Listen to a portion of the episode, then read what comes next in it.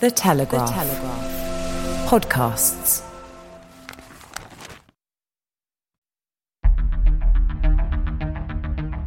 I'm David Knowles, and this is Ukraine, the latest.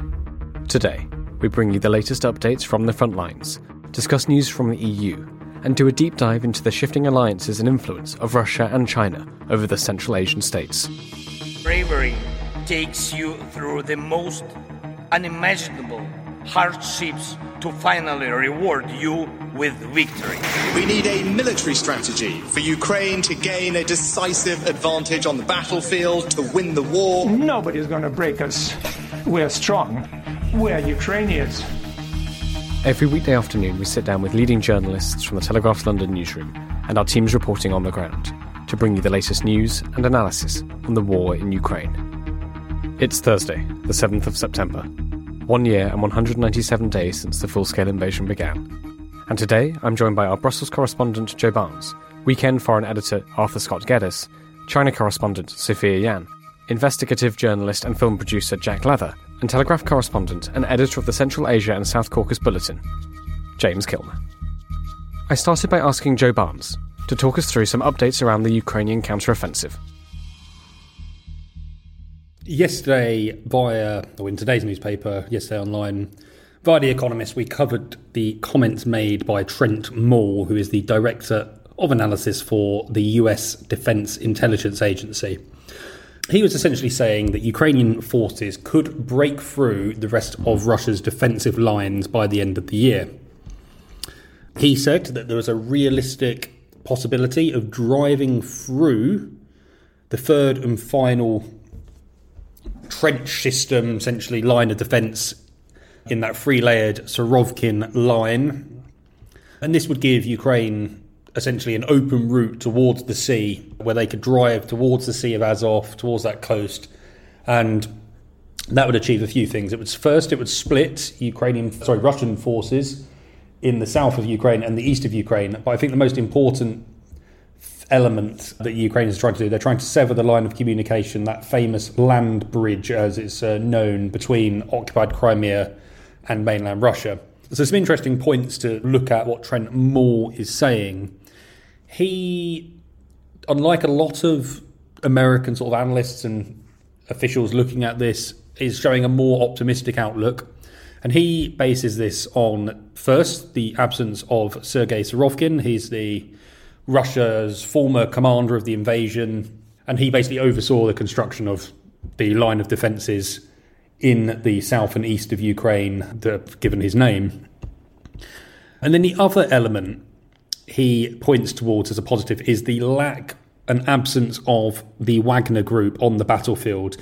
He was saying that, well, prior to his death, Yevgeny Prigozhin's sort of band of guns for hire were the main offensive weapon in Russia's arsenal in terms of manpower, and they're now gone. And this is what Trent Maul had to tell The Economist. Had we had this conversation two weeks ago, I would have been slightly pessimistic. Their breakthrough on that second defensive belt is actually pretty considerable.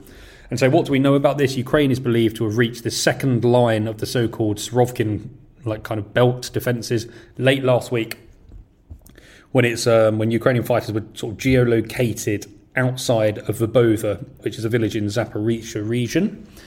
This village sits on the main axis of advance out of Orikhiv, of Kiev's counteroffensive, one of the three main prongs we often speak about and it's an integrated part of Moscow's defensive network and part of that land bridge defense.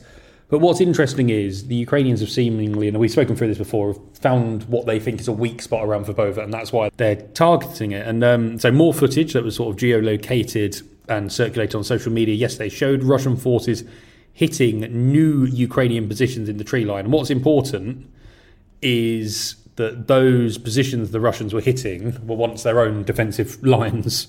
So it's interesting to see how the gains are progressing. And so what Mr. Maul had to say is that the recent gains have been significant, and he said there is a realistic possibility of Ukraine breaching the rest of those lines by the end of the year. And that turn of phrase in intelligence sort of parlance, a realistic possibility, denotes a 40 to 50% likelihood, which is quite interesting. And I'll stop there on that one. Thanks so much, Joe. We'll come back to you later for uh, some stories around the EU, but can I go now to Arthur Scott Geddes? Arthur, there's a number of stories you've been looking at in Ukraine today. Can you talk us through them? Hi, thank you. So we've seen again Russian missile strike hitting Zelensky's hometown of Kryvyi Rih today. One person was killed and nine others were wounded there. There's also been uh, what appears to be a Russian airstrike targeting a village in the Kherson region called Odradokamianka that led to three the deaths of three civilians and four more injuries. But Ukraine's long-range attacks targeting targeting Russia's or Russian-held territory have continued as well. Russian air defences were active over Crimea this morning, shooting down a drone there. And then inside Russia, we've got uh, the Russian authorities are holding local elections this weekend in the occupied parts of Ukraine. This is part of a, an effort to tighten their grip on the territories that were annexed uh, a year ago. Obviously, they're not some of those territories they don't fully control still. Um, voting uh, for uh, these kind of Russian installed legislatures in Donetsk, uh, Lugansk, uh, Kherson, and Zaporizhia uh, uh, begins today, sorry, and it will be over by Sunday.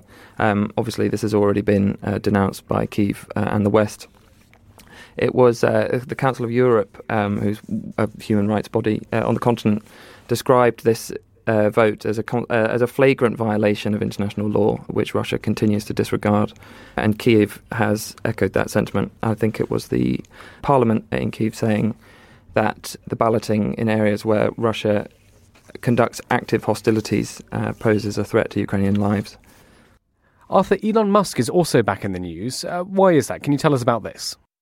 That's right, yes. So he has had to deny that he switched off uh, his Starlink satellite internet um, after he was accused of deactivating the kind of communications network to thwart this Ukrainian uh, attack uh, on Russia's Black Sea Fleet using maritime drones. Possibly more interestingly is that he's again called for an immediate truce, which is something that is likely to rile up the Ukrainians. He categorically denied these accusations about about thwarting this Ukrainian attack on Twitter. I think it was last night. He said the Starlink regions in questions were not activated. SpaceX did not activate anything. But then he went on to talk about this truce, and he said that both sides should agree to a truce.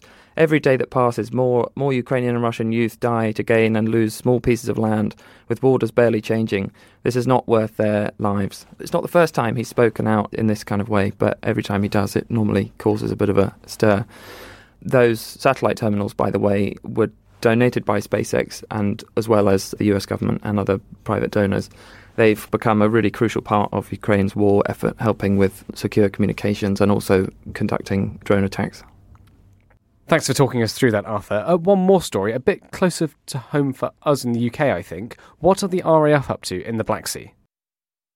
Yes, that's right. So it's quite interesting. Basically, Downing Street has revealed that RAF aircraft are now carrying out these flights to protect cargo vessels that are running this gauntlet out of the Black Sea, trying to carry grain out of Ukraine. Obviously, Russia's threatened to attack them. But the Ministry of Defence has basically stepped up its activity uh, in the area and is now using, I think, reconnaissance aircraft to shadow these these ships as they as they leave Ukraine in an effort to kind of deter Russian attacks. Thanks, Arthur. I know you've got to get back to your desk, so thanks again for taking us through these stories. Joe Barnes, can I come to you? There's a, a, sort of tranche of stories coming out of the EU today. As our Brussels correspondent, I thought you'd be the best person to talk us through them. Uh, yeah, I think since, well, before the invasion, uh, the EU has taken a back step in our sort of coverage after many years of tumultuous Brexit negotiations. But they're, still, it's still an important sort of body to keep looking at. But I'll start with a few just comments on the Starlink story. Because Musk, while he denied sort of saying they were active or taking systems away, he actually confirmed something that's been reported multiple times in saying that he refused to activate it. And this has sort of caused the Ukrainian government to throw their um, their gloves off a little bit. Uh, so Mikhailo Podolyak was like, basically, sometimes a mistake uh, is much more than just a mistake. And by not allowing Ukrainian drones to destroy part of the Russian military fleet via Starlink, Starlink, Elon Musk has allowed the fleet to fire Kalibr missiles at Ukrainian cities. As a result, civilians' children are being killed. Which is a complete contrast to when I was having a similar conversation with Podolyak about these reports a month or so ago. And while he said, look, we don't like the West interfering in our armed struggle, he refused to, to basically shit talk Elon Musk. And now he's going on the internet and doing exactly that. So that's that's quite interesting. Um, but yes, back to the EU, and I will start with a um, comment by Charles Michel, the European Council president. He's jetting off to India for the G20 summit. The EU is an observer member rather than a full member. But he has said Russia must stop its blockade of Ukrainian seaports after pulling out of that famed Black Sea Grain Initiative negotiated by the UN and Turkey. Charles Michel said it's frankly scandalous that Russia, after having terminated the Black Sea Grain Initiative, is blocking and attacking Ukrainian ports. This must stop. And then to a story to uh, the EU's highest court, the European Court of Justice in Luxembourg. So the ECJ has ruled that the EU must list, lift sanctions on a top Russian technology executive, and that's the first time that the ECJ has basically ruled in favour of a Russian on the sanctions list who has challenged it. We know there are multiple people like Roman Abramovich is challenging his uh, EU sanctions, um, but this sort of marks a landmark in the fact that we have the ECJ overruling uh, sanctions which have been in place on Alexander Shulgin, who is the former chief executive of Russia's e commerce giant Ozon. And he was sanctioned because of his alleged links to Vladimir Putin. So that's an interesting one. And I think that will basically create a slight precedent where more Russian oligarchs will employ or get basically demand that their lawyers look at the fine text and basically pour over the legal reasoning that EU officials used in their sanctions, and they will be testing basically if they are watertight. And then another slight interesting story comes from Spain. With the Spanish energy minister saying the European Union has no short term plan to ban imports of Russian liquefied natural gas. So, as we know, as part of those EU sanctions packages, the EU has banned the majority of imports of Russian oil, gas, and the gas is pipeline gas mainly, and coal. But liquefied natural gas has not been banned. And some figures that came out maybe the week before last demonstrated that Spain and Belgium only trail China as the world's biggest importers of this liquefied natural gas. And that's sort of a massive resource for Vladimir Putin in fueling his war in Ukraine. So there's lots of arguments around to suggest that liquefied natural gas should be banned, but the Spanish economy minister has basically saying there is a feeling of scarcity and fear. This is what he told Reuters. So it's basically saying that while the EU doesn't ban liquefied natural gas, its member states fund Vladimir Putin to the tune of billions of dollars. Basically, there are a few people, Spanish especially, because that's they're one of the main global importers of that and exporters of liquefied natural gas. They're basically worried that come the winter, the EU is going to start running short of these natural resources again after managing to survive last winter. And I'll stop there. Thank you very much, Joe and Arthur. Well, let's now go to Sophia Yan, our China correspondent, and investigative journalist Jack Leather. Sophia and Jack, you're just back from Kazakhstan, having looked at the impact of the Belt and Road Initiative 10 years on from when it started. I, I, I think we'll sort of get into the Russia angle here as we go through the story. So let's just start with the story on its own terms. And of course, we need to add we've got James Kilner here, Telegraph correspondent and editor of the Central Asian and South Caucasus Bulletin, a weekly newspaper on the region. So, James, you're listening as well. Do feel free to add your thoughts and uh, your nuance where you'd like. But, Sophia, can you talk us through the story? Why were you in Kazakhstan?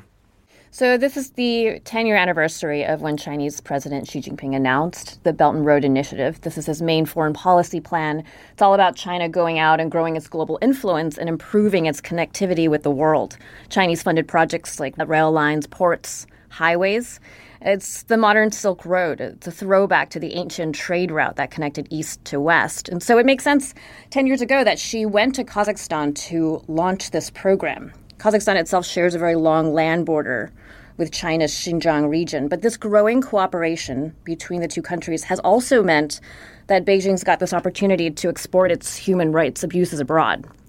So, this horrific crackdown that we've all heard about in China that's going against the Uyghurs and the Kazakhs in Xinjiang. There's a lot of coverage on this. We're talking torture, rape, political indoctrination. This is the kind of stuff that's now starting to extend outside of Chinese borders, happening along the Belt and Road. And the area that we focused on uh, in this short documentary that Jack and I put together is this area called Horgos. It's a special trade zone that straddles the border between China and Kazakhstan. We met a woman whose cousin, a Kazakh citizen named Askar Azatbek, was kidnapped by Chinese agents from the Kazakh side. And he's now serving out a 20 year prison sentence in China for alleged espionage. So this is a human rights. Uh, human rights abuses in China that are extending outside of the country because really the big picture look here is that China has an interest and trying to pacify Xinjiang to ensure that there are no challenges to Communist Party rule. Because there have been in the past, even a few bouts of independence over the last hundred years. If that were to happen, it would impact whether or not Beijing was successful in implementing its economic programs like Belt and Road.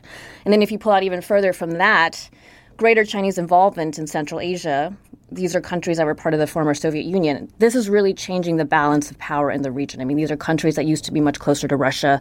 Some of them are rethinking what that looks like. Some of them perhaps not really sure what to do. And Kazakhstan is right is literally right in the middle of all of this.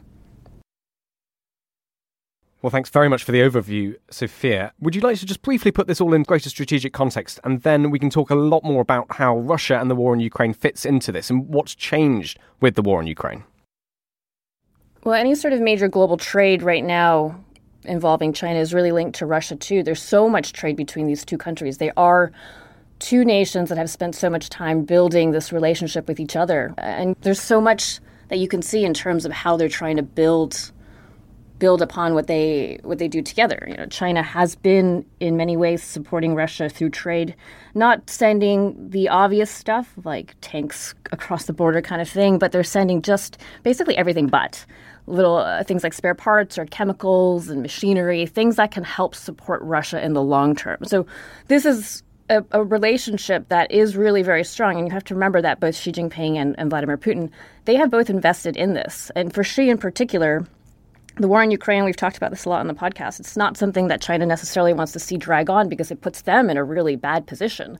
But because Xi Jinping made Putin his best friend on the world stage, it's going to be embarrassing for him to pull out at this point. Well, thanks very much, Sophia. Let's go to Jack Leather. Um, what's changed with the war in Ukraine? Hi, David. Yeah, so obviously Kazakhstan has got its strong historical links to Russia, and those are also financial. So, for instance, there was a major uranium deal signed earlier this year. We don't know the exact value, but the rumours are that it was worth about a billion dollars. But we very much saw as we were making this documentary that the situation is changing in Kazakhstan. The war in Ukraine has made Russia totally toxic, not just for Kazakhstan, but for other countries in the region and especially the Wagner mutiny has moved the dial further away from Russia, and more and more Kazakhstan and other countries in the area are looking towards China. There's another phenomenon that we became aware of in Kazakhstan, which is that the younger generation are looking positively at a more authoritarian China. There's not the same xenophobia that there was at some stage.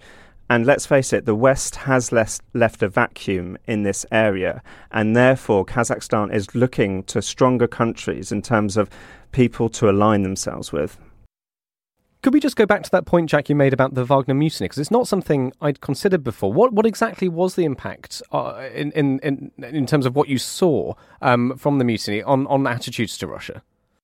So, in terms of the conversations we had, both when we were in Kazakhstan, but also talking to a lot of experts on international relations, especially in that region, was that there was already a feeling amongst people that Russia had become a bit of a liability. But I think the Wagner coup really showed their vulnerability, and therefore it, it has really pushed countries to think hang on a minute, is this country really despite having the historical and financial links, is this really a country that we can rely upon? And when you have China there w- almost waiting, it seems like it's an obvious place for countries to turn to.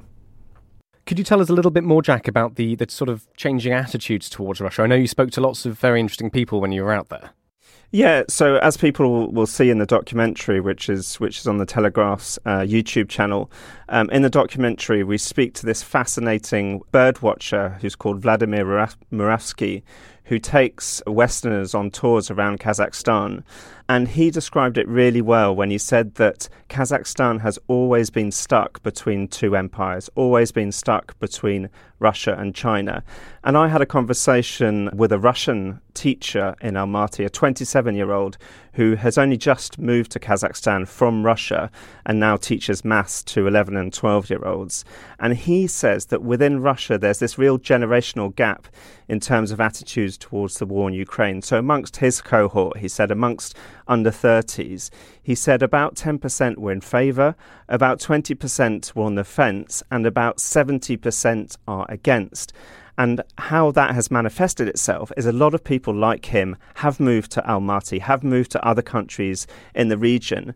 And he was really positive about the way that he had been treated since he'd moved to Kazakhstan. He said he felt like a real guest, although he still wanted to go home to Russia one day. He'd felt really welcomed.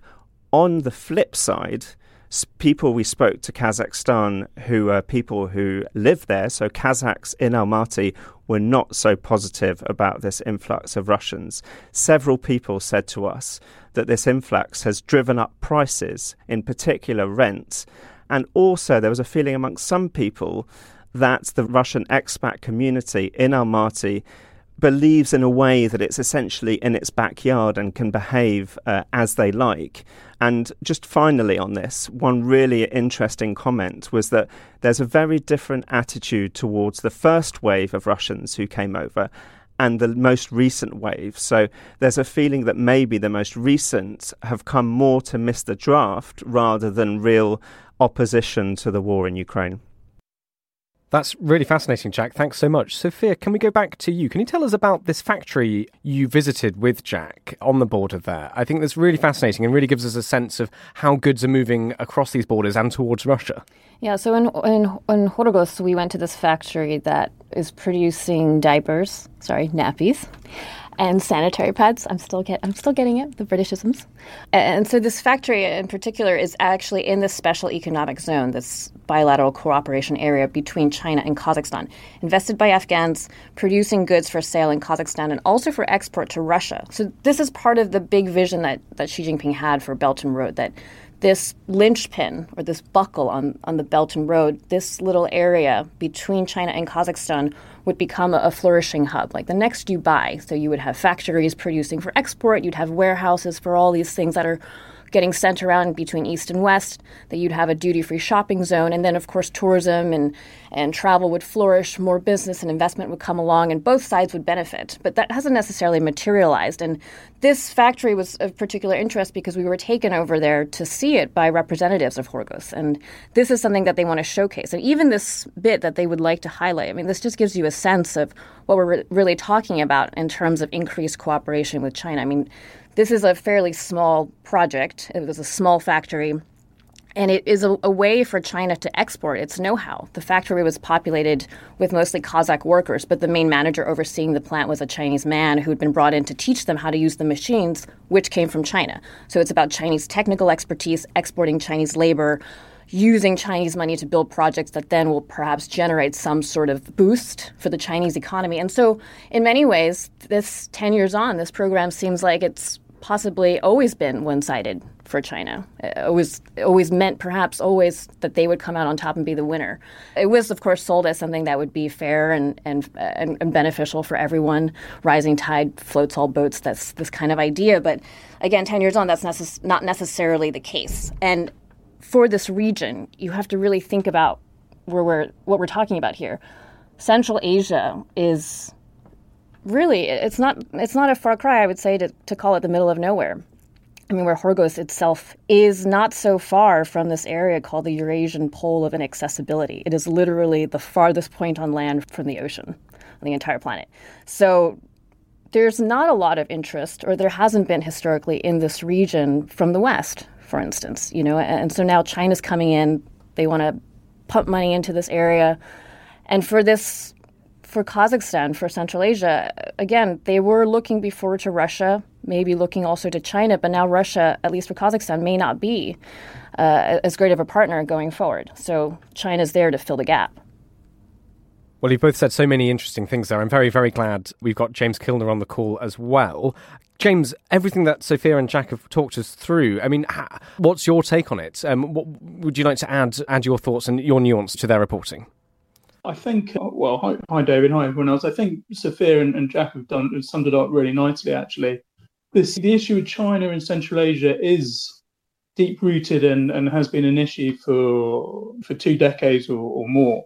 The, the, sort of the period I've been uh, living in and reporting on Central Asia, and it's really it's it's really as Sophia and, and Jack were saying, it's really a lack of interest from the West and Russian weakness, retrenchment, which has allowed China to come in in many many guises, under many guises, not just the Belt and Road Initiative, but also the Shanghai Cooperation Organization through its utter dominance of um, of the biggest client, utterly the biggest client for all Central Asian gas. Uh, it completely props up the Turkmen economy, etc. But in particular, there are just a couple of uh, incidences, historical incidences, which I just want to highlight, which really show how China has been able to capitalize on, on Russian weakness and, and the West's typical disinterest in long term planning. Russia, for example, was slated to spend hundreds of millions of dollars on a new hydro system, hydro dam system in Kyrgyzstan, and it pulled out in about 2014, 2015, when there was um, a crash in the price of oil and uh, running out of uh, cash. Last month, China signed uh, what the Kyrgyz officials are saying was the biggest economic deal in its history up to $3 billion project to build new hydro power stations, really showing the economic might of China. I mean, everywhere you go, the road systems, the rails, electricity, the electric cars, the tunnels, etc., is mainly Chinese built. And here we are, the Kyrgyz are celebrating this big deal. About a week later, the Kyrgyz prime minister was in Xinjiang province signing another energy deal with China. So normalizing and whitewashing the the terror that Chinese have been perpetrating on the Uyghur people and ethnic Kyrgyz as well and, and ethnic Kazakhs in Xinjiang province. And then also at the end of last month or beginning of this month, there was another $400 million project dangled by more Chinese companies in Tajikistan this time, really showing huge amounts of wealth they can chuck at Central Asia. Um, uh, this is important because China can, the Chinese leadership can just click its uh, fingers, and the Central Asian leaders have to go to Beijing and, and have a conference uh, um, and basically get their orders. So China has huge power and influence in the region. As we know, as listeners of this podcast understand, it's an ally of the Kremlin. If it so wanted, it could use this influence to push Central Asia more into the Kremlin camp. That's why we, we keep on talking about it as we know, Central Asia and South Caucasus has been used by um, uh, companies to help skirt around sanctions on Russia. With the figures are enormous, like 400% increase in washing machines, which are then stripped and then the, the microchips sent to Russia, that sort of thing. Cars, secondhand cars from America, then sold on from Armenia to, to Russia, etc., etc. So there's that to consider. And all the while, the West has increasingly little influence in the region. Really, after 2014 major drawdown by NATO forces in Afghanistan, it lost a huge amount of interest in Central Asia. It was using Central Asia as a launch pad for its forces in Afghanistan main airbase that it was using to fly soldiers in from was uh, Manas airbase outside Manas airport outside Bishkek in Kyrgyzstan. The French had a base in uh, Dushanbe in Tajikistan. Germans had a base in Uzbekistan, etc., etc.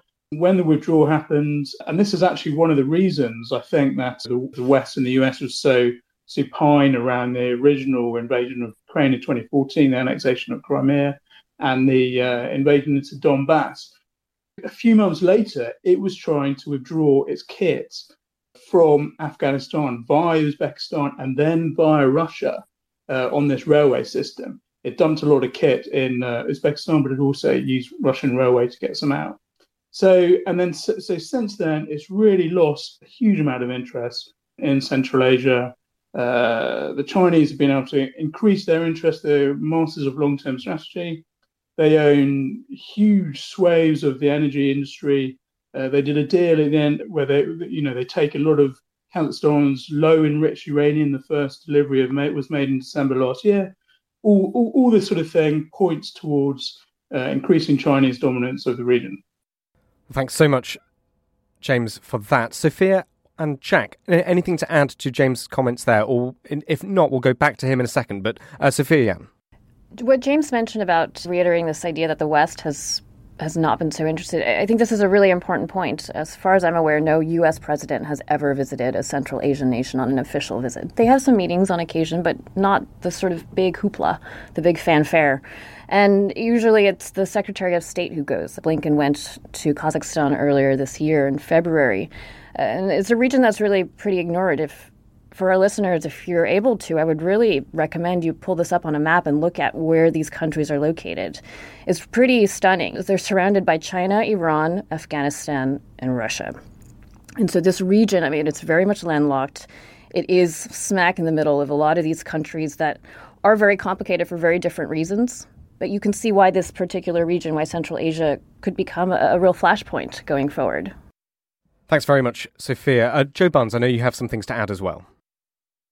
Yeah, going back to sort of the idea that Kazakhstan is being ignored by the West is, is certainly true, but I think it is now really coming into a a Western eye because of well, like the world's Western sanctions on Russia.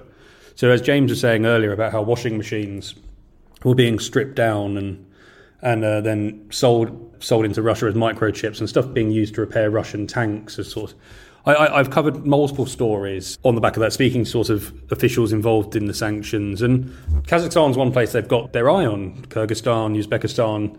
And while it's not top level politicians going there, it's actually uh, sort of the high ranking officials who are making trips there. And I remember one of the um, talks recently. Um, I'm just trying to find the date of it on my notes. It back, dates back to March. There's some talks in Kazakhstan with the Kazakh government on the circumvention of sanctions by Russia.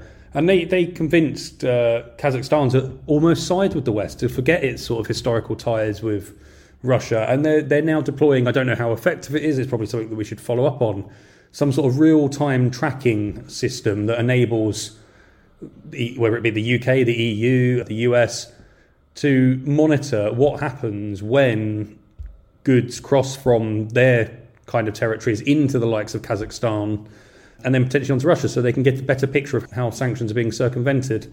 And uh, so that it's, it's interesting to see how, yes, Kazakhstan, that sort of area in the in the world has been ignored, but now it's come into focus, and actually Kazakhstan probably sees an opportunity to work with the West as much as it does with the likes of China and Russia, and kind of position itself as somewhere as a gateway, keeping everyone connected in that part of the world. Thank you very much, Joe. James, can I come back to you? I know you want to give some more context on, on Russia's sort of grip of, on Central Asia. Really quickly, David, um, uh, just to remind listeners that the reason the Kremlin, one of some of the, in brief, some of the reasons the Kremlin has so much influence over Central Asia, pervasive influence. For a start, uh, the longest continuous land border in the world is uh, the Kazakh-Russian land border, and there's a huge ethnic minority, Russian ethnic minority already in, in North Kazakhstan, which speak Russian, etc. Although China has huge economic clouds in the region, a lot of the political, linguistic, societal, educational links and influence is still the Moscow Central Asia axis. So the generation of leaders in Central Asia at the moment were often schooled in or went to university in Moscow. These are generally still Soviet guys who grew up in the Soviet Union, did time in the Soviet army or, or, or whatever. And the security forces, uh, the Russian security forces also have huge influence inside Central Asia. It's not simply the case that although Russia has been edged out of business and economic projects, it doesn't have levers to pull it. It does. So January last year, before the war in Ukraine started, the month beforehand, it was Russia who led a security project to back up the Kazakh government when widespread protests threatened to to uh, to, to, unseat it. Uh, the Chinese are just not at a level where they can get involved in security issues at the moment. James Kilner, we've reported on the on some of the movements and news from Armenia recently on the podcast, but you are the expert in this area, so can you tell us a little bit more about what's going on? So this is really has overlapped with the story that we've just been talking about, the sort of decline of Russian influence. This time it's it's focused on Armenia, and Armenia um, is obviously we spend sort of an outsized part of our reporting uh, looking at at our, what's going on in Armenia because it, it, it's sort of it's, it's, it's shifted in the past 18 months from being a hardcore Russian ally to trying to spin out of Kremlin's orbit. This week, it was announced that the US and Armenia are going to stage a joint military exercise in Armenia from Monday. Um, as far as I'm aware, this is the first time, and I'm, I'm happy to be corrected, but uh, is the first time that American soldiers have held a joint exercise with Armenian troops in Armenia. There were there, there was previous talk about Armenian troops being involved in, in a US military exercise in Europe, but this is the first time it's happened in, in Armenia, as far as I'm aware. The Kremlin has already said it's incredibly concerned about this. Russia keeps one of its largest overseas bases in Armenia. Now, the so, so this is a, this is a clear indication after months and months and months of grumbling about the Kremlin that Armenia is definitely shifting towards a more pro-Western stance. Last summer, some top US officials visited Yerevan for the first time, etc., etc. So this has been coming for a while. Now, what this really boils down to is uh, the Armenian leadership perceived lack of support from the Kremlin against Azerbaijani aggression. There was a war in 2020 over Nagorno-Karabakh, which uh, Azerbaijan, which has a very close uh, alliance with Turkey these days, uh, won and defeated uh, Armenia. And since then, it's been increasingly aggressive towards Armenia. It's currently blockading one of the only Armenian towns in Nagorno Karabakh. Various international calls have told them to release the sort of blockade, etc., etc.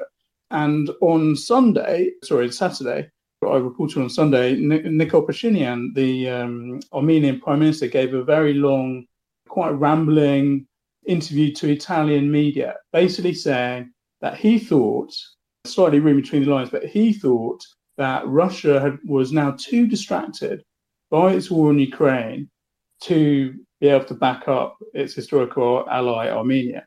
And he also said that he thought that, well, he inferred that Armenia was being punished by not uh, for not giving Russia full-throated support around its invasion of Ukraine, by a lack of Russian support against Azerbaijani aggression.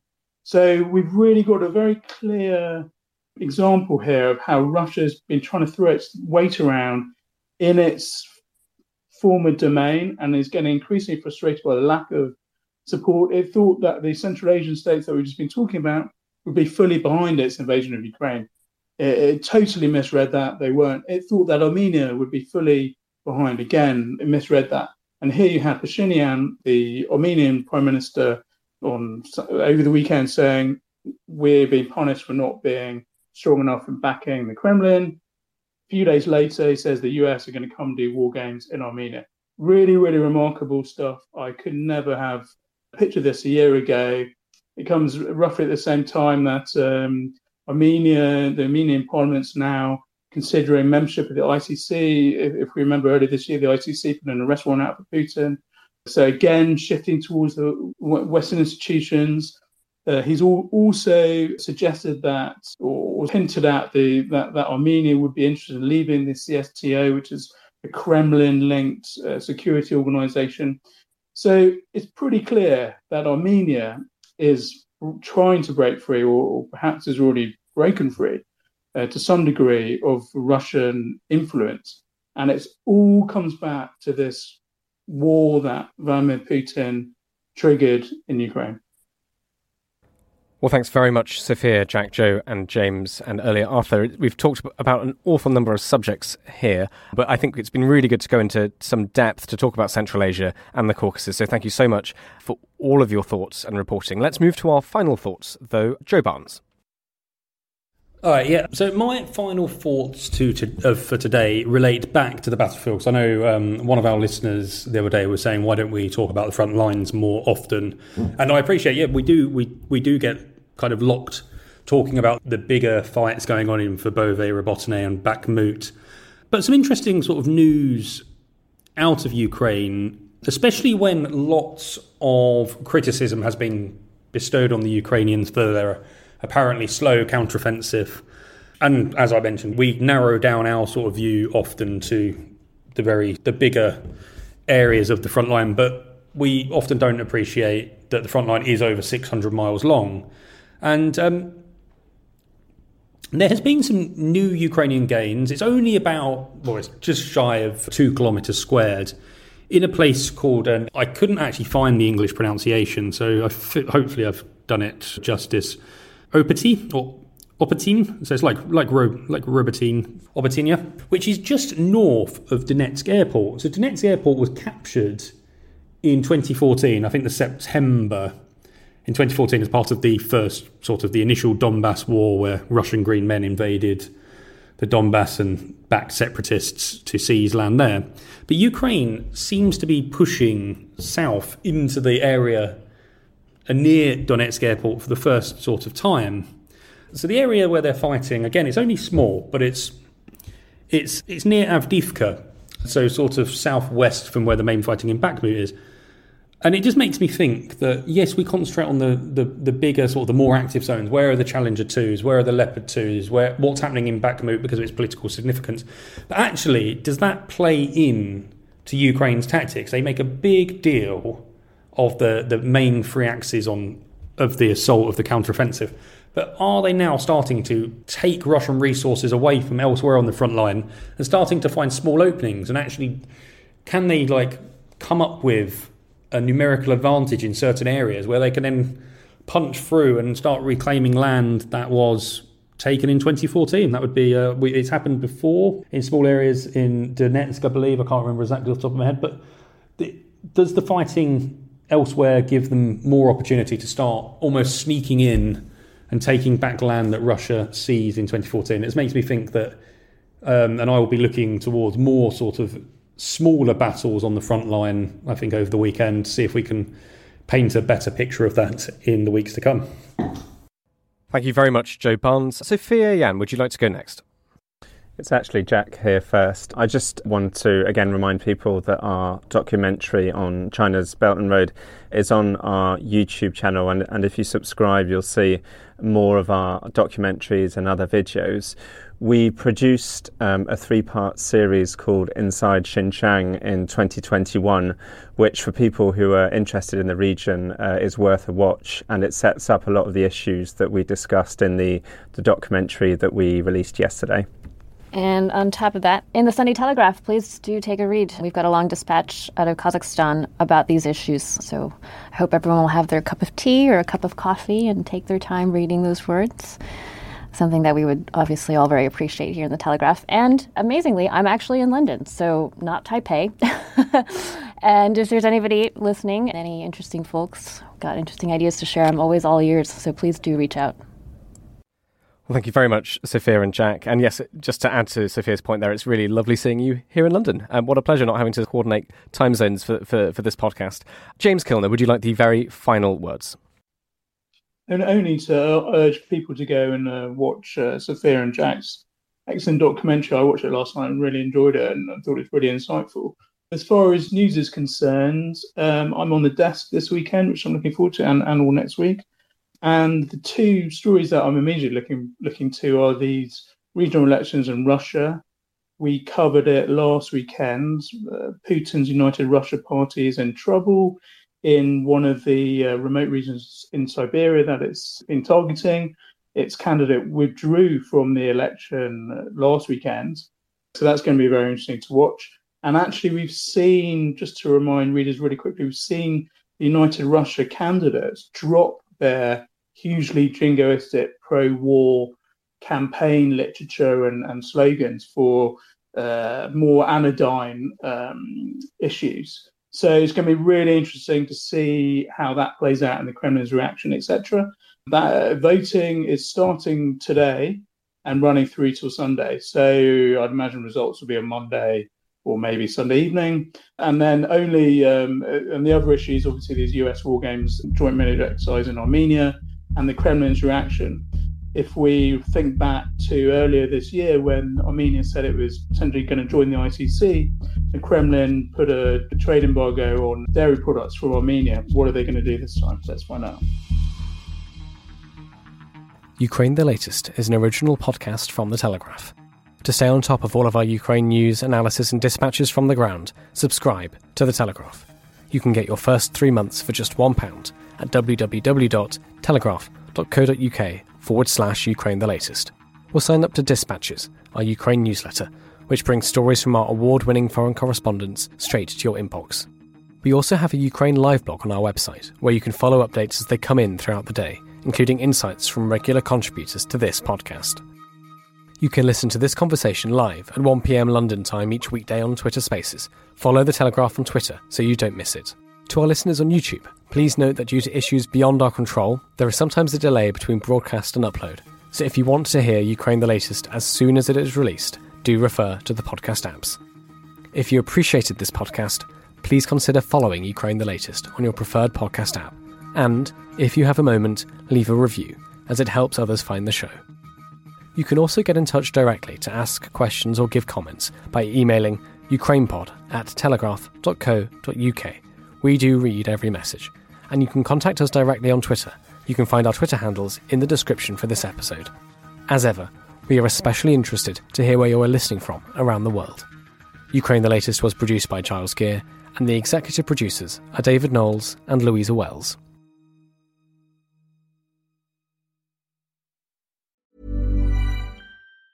Planning for your next trip? Elevate your travel style with Quince. Quince has all the jet setting essentials you'll want for your next getaway, like European linen, premium luggage options, buttery soft Italian leather bags, and so much more. And it's all priced at 50 to 80% less than similar brands. Plus, Quince only works with factories that use safe and ethical manufacturing practices. Pack your bags with high-quality essentials you'll be wearing for vacations to come with Quince. Go to quince.com slash trip for free shipping and 365-day returns.